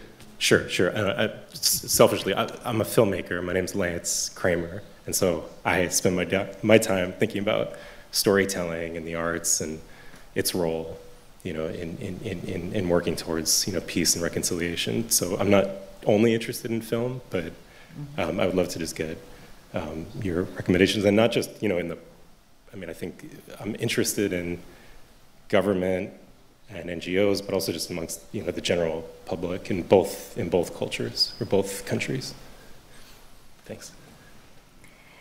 Well, I think your paper did that very well in a lot of ways in, in getting the voices out of the families who um, just understanding the day to day reality, you know, the, the waking up, the preparing the meal, the feeding the child, which can take an hour or more, um, and then then there's the, the bathing, and I mean, it's just, it's for some of these people that, that you spoke with, um, with very severe disabilities, I think get, for someone who does not have that experience of, of caring for a child with severe disabilities, I, I don't think you under, it's hard to understand the intensity of, of that and how it impacts the caregiver and the family. And so I think finding ways to get those stories out, and your paper does uh, helps to do that. Um, in Vietnam, um, I think if you mention Agent Orange to any Vietnamese person, they would know what you're talking about, and they would get in their mind a vision of, of who that um, person is um, and the impact on that family. Because there has been a lot of, thanks to a great extent to the Vietnam Assistance of Victims of Agent Orange, to VAVA, who have, who have that, who are working directly with these families and helping tell their, their stories. Um, but then moving that into policy, um, that's very challenging um, to do. But I, I, mean, there's, there's the will there, I think, but it's just, it's a lot of it, it's the techniques. How do you actually do it? How do you, how do you go from that $30 million that's allocated by Congress to a program that's going to reach that family um, that was described um, in your paper, who's um, overwhelmed by the burden of caregiving and, and deeply in poverty.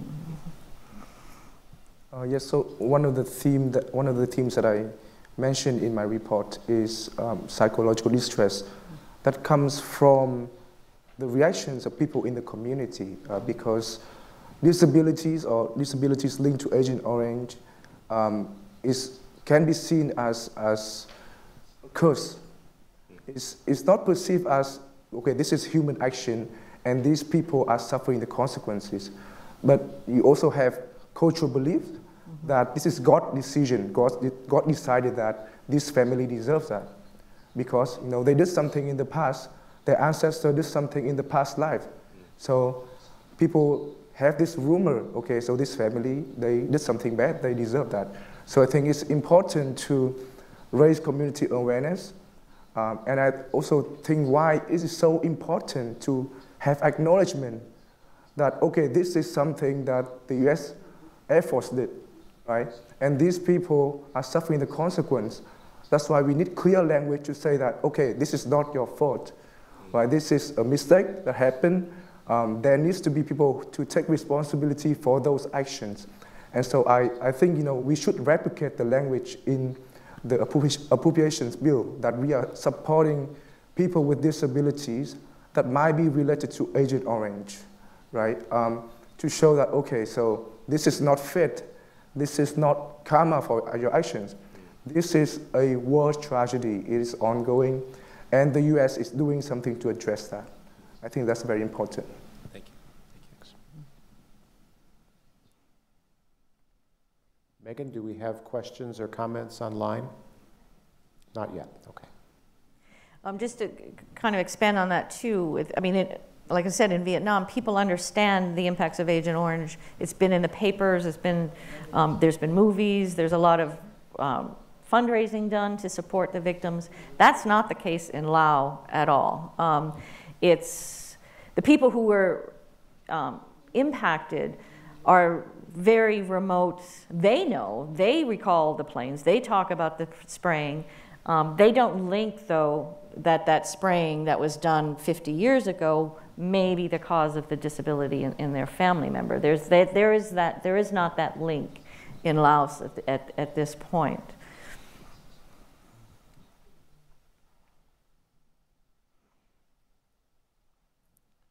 Could I invite our colleagues from VAVA or USAID if you'd like to share your thoughts?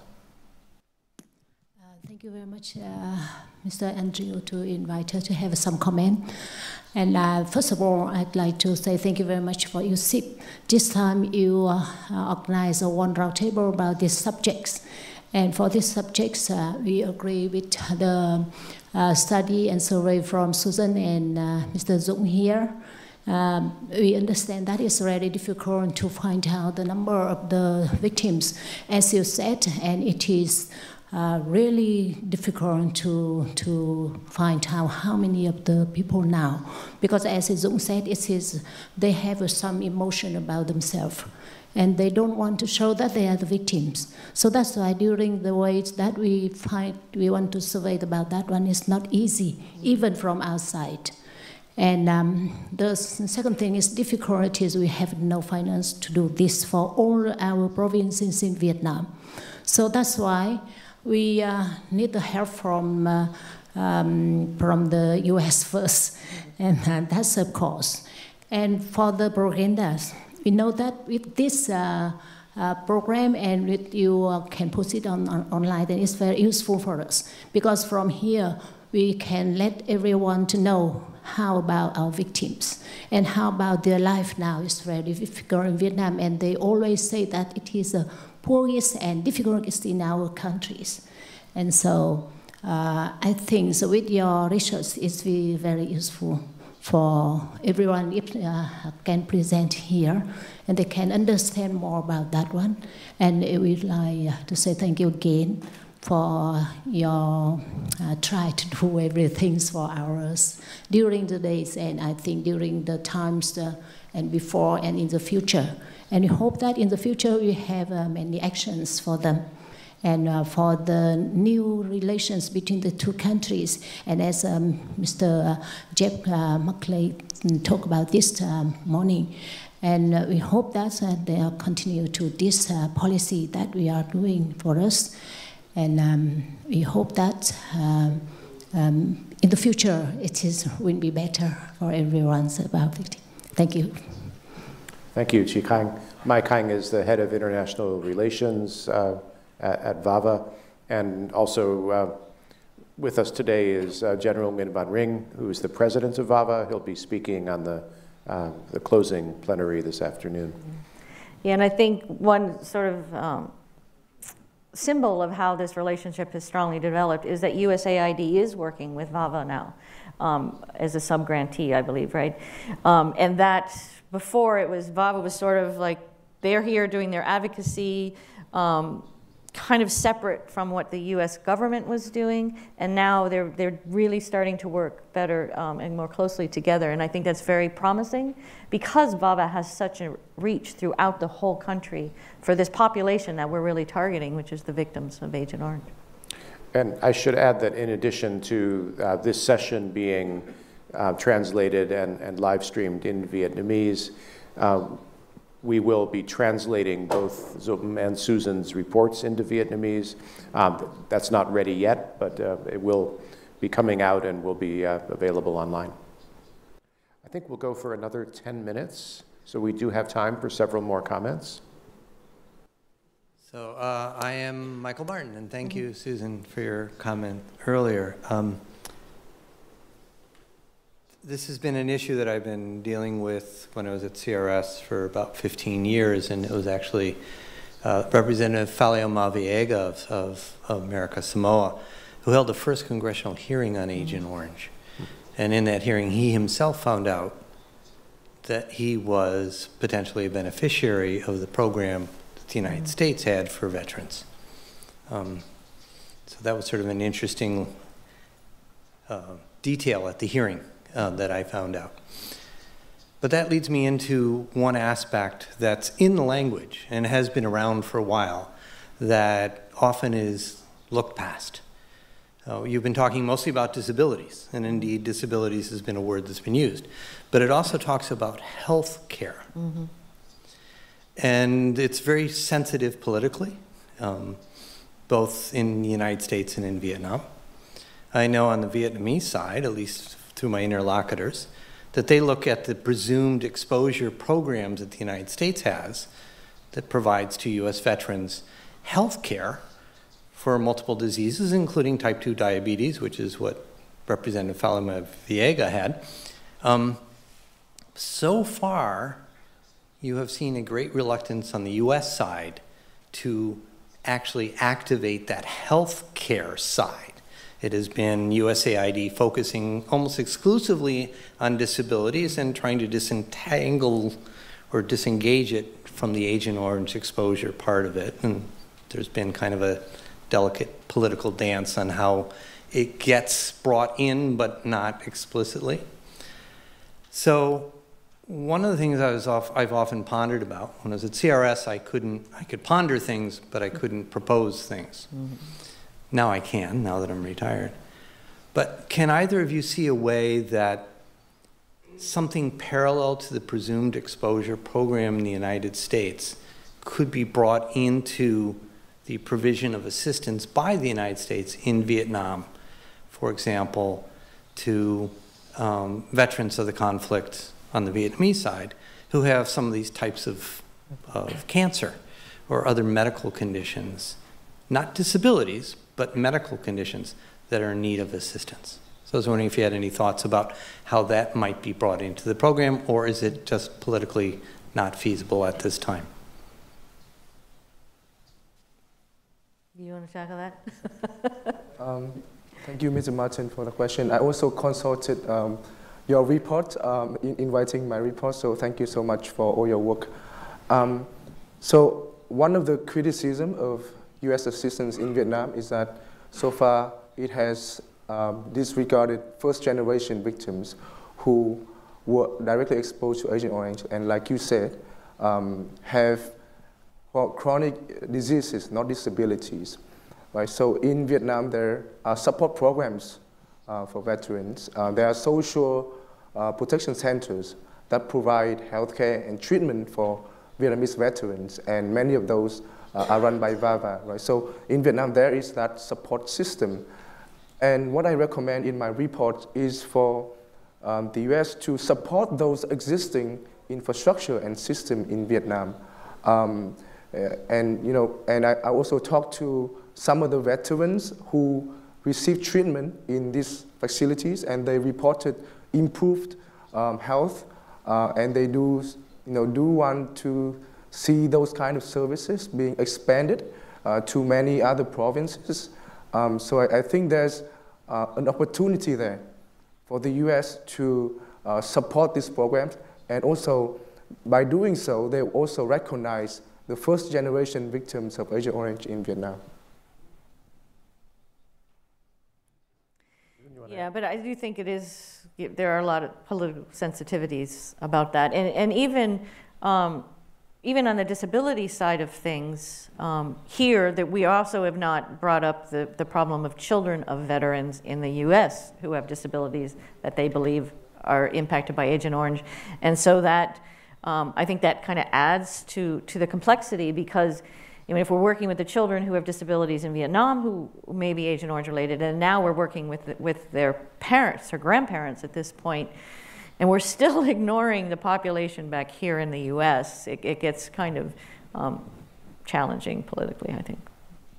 I've asked myself the same question that it's, it's interesting that US assistance is going mainly to people in second and following generations that are less definitively linked to Agent Orange, mm-hmm. whereas the first generation, which no one can dispute, they were exposed to dioxin, right, uh, uh, has, has not benefited uh, to the same extent. Uh, one reason may just be that USAID had existing disability programs and expertise in Vietnam that it could link this to. Tony says no. They did have that. I know. I worked on some of those programs earlier. But that you don't think that's the reason? No? Okay. No, please, please come up to the mic. Yeah. well, uh, my name is Tony Kolb. I'm the uh, deputy director of our Reconciliation and Inclusive Development Office um, in Hanoi and uh, responsible for all the war legacy work uh, that USAID has been tasked with uh, taking on. Um, I'm, I'm, back in Vietnam for a, second four-year tour. I just started last November. I had previously worked on the Superfund cleanup uh, aspects of our of our work in Da Nang and, and Hoa, and now I'm working more closely with our disabilities team. Um, I think the the easiest way to connect uh, the focus on disabilities within the um, uh, the victims of Agent Orange support um, that we have currently is that there was from the beginning uh, the Leahy War Victims Fund, which focused a lot on injuries from um, unexploded ordnance. Um, a somewhat safer area or a, a clearer area of cause and effect. Uh, you step on a mine or, or deal with uh, uh, an explosion, you know what caused your injury. So uh, there's no debate about uh, the potential role of dioxin, say, in uh, a stroke victim's uh, elderly uh, experience or a child being born to somebody that um, perhaps was involved in the war. there's just there's inherent un- uncertainty because you know if it was certain, um, there would be many more victims. Mm-hmm. And it's simply, it's not, that's not the way the, the human body reacts to uh, environmental contaminants. Some bodies handle it very well, uh, and some are very sensitive to it. So, um, and we'll never know, really, the, uh, the have the smoking biological gun uh, per se.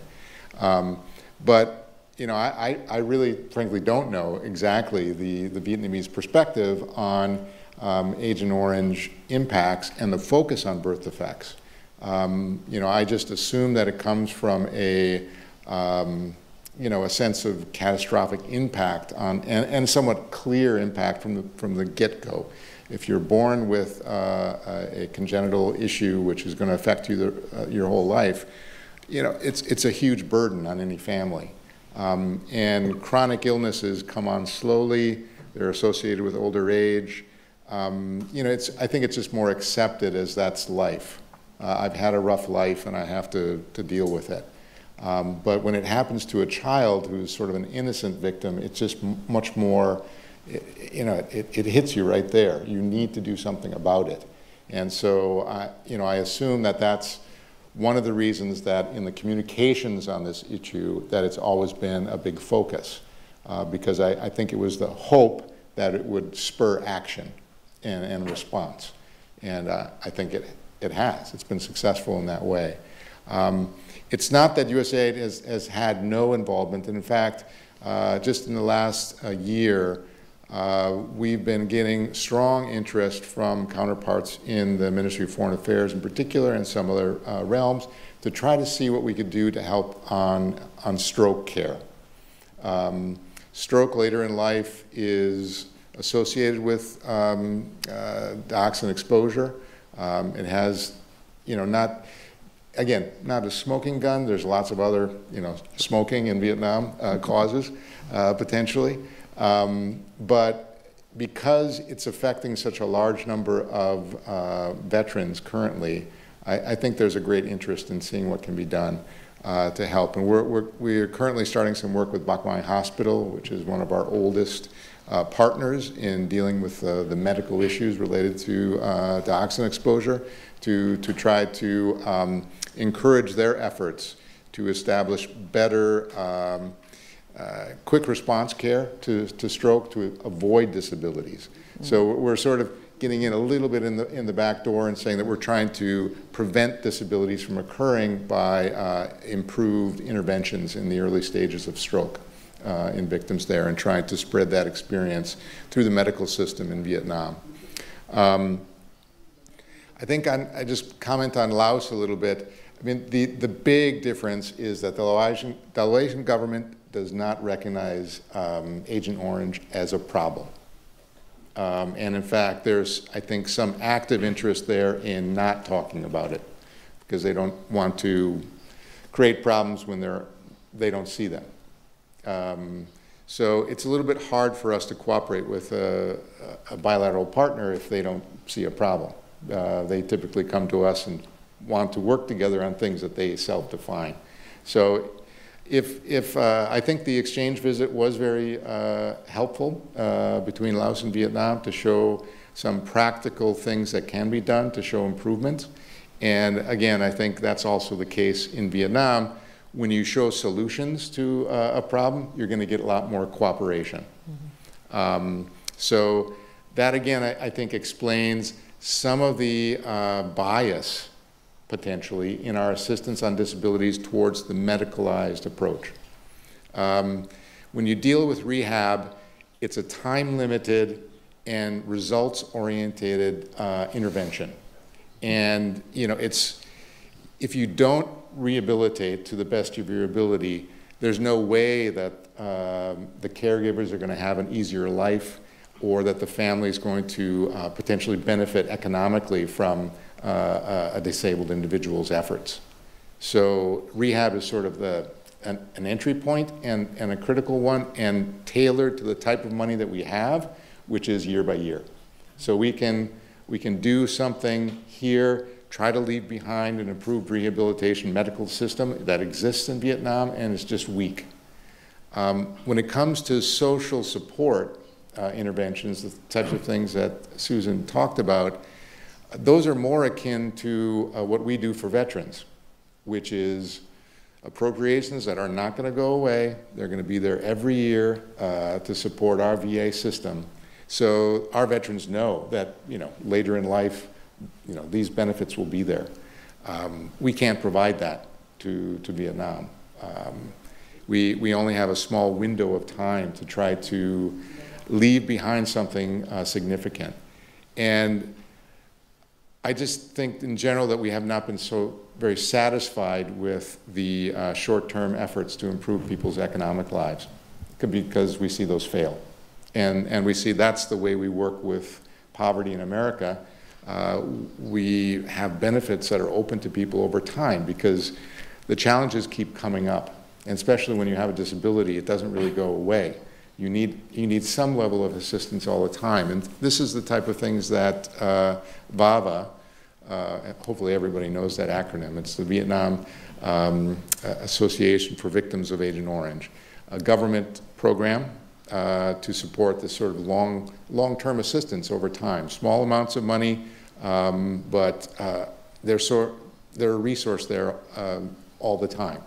And we are not currently granting money to, to VAVA. Uh, it's very difficult for us, regulatory wise, to give money to Vietnamese government uh, institutions um, because of some issues with financial transparency, which we're very sensitive to. Um, but we are trying to build their capacity so that they can play this role into the future um, and, and in a better, in a more, uh, I guess, impactful way. So what we're, what we're doing is, is trying to share uh, the U.S. experience in dealing um, with these sorts of chronic issues of poverty and social support and, and try to share those uh, models and approaches which rely on leveraging government resources and civil society support because that exactly is what VAVA is. Um, full of retired uh, government people with strong connections, uh, but have a network of individuals down to the local level um, who volunteer their time to support um, their, their beneficiaries. And uh, we'd just like to see that be sustained and, and improve over time. Um, so we're, we're really proud of our, our partnership with them uh, because I think it reflects um, what I think for many of us has been a, a frustration on the ground to be um, sort of hiding this focus on victims of Agent Orange uh, under a, a, basket of legal uh, risk that the U.S. government has felt, um, to be to have the space that um, uh, our leadership, like Ambassador Kritenbrink, uh, was able to, to do, to um, speak a little bit more directly to uh, what we know those in Congress want us to do. Um, and have good partners in Vietnam to, to, to make that happen uh, is, you know, it's very satisfying now to be at that, uh, at that point. Um, so, thank you. Thank you very much, Tony, for, for sharing. Um, Dũng, Susan, do you have any closing comments? I think we're about at the. No, but I mean, I think I think there is more opportunity for USAID funding to get into this more non-medical side of things. I think it's challenging, but I think we're at a point now where we can start to find a way that um, you're, you're right. You can't do it, you know, without an ending. But I think there are ways that, that we can move into this field um, to at least just with some of the, the most immediate needs. Um, but I know there's a lot of constraints within USAID, even even house construction and helping a family renovate a house. There's a there's a whole level of of layers of bureaucracy even to do something like that. So I think there's there's ways that we can find. the best thing about Vietnam, I think, is there's always a way. You can always find a way um, to to solve the problem, and the Vietnamese are very creative in doing that. So I think I think there's openings here. Yeah, and to add to that, you know, just as we overcame the initial deadlock, right? I, I, I do, um, I, am confident that, you know, um, the two countries can again um, find a compromise and, you know, think of a pragmatic way uh, to advance uh, their cooperation. And I, I, am glad that, you know, there's great interest from both sides um, in um, enhancing the current programs and finding more ways to support people affected by Agent Orange. Great. Thank you both. Uh, that concludes our roundtable. Congratulations again to both of you on publication of the reports and uh, recommend them to uh, everyone in the audience and online uh, to look in more detail. Thanks for being with us today. Thank you. Thank you for listening to this event. If you'd like to listen to more events or explore our other podcasts, visit usip.org forward slash podcasts.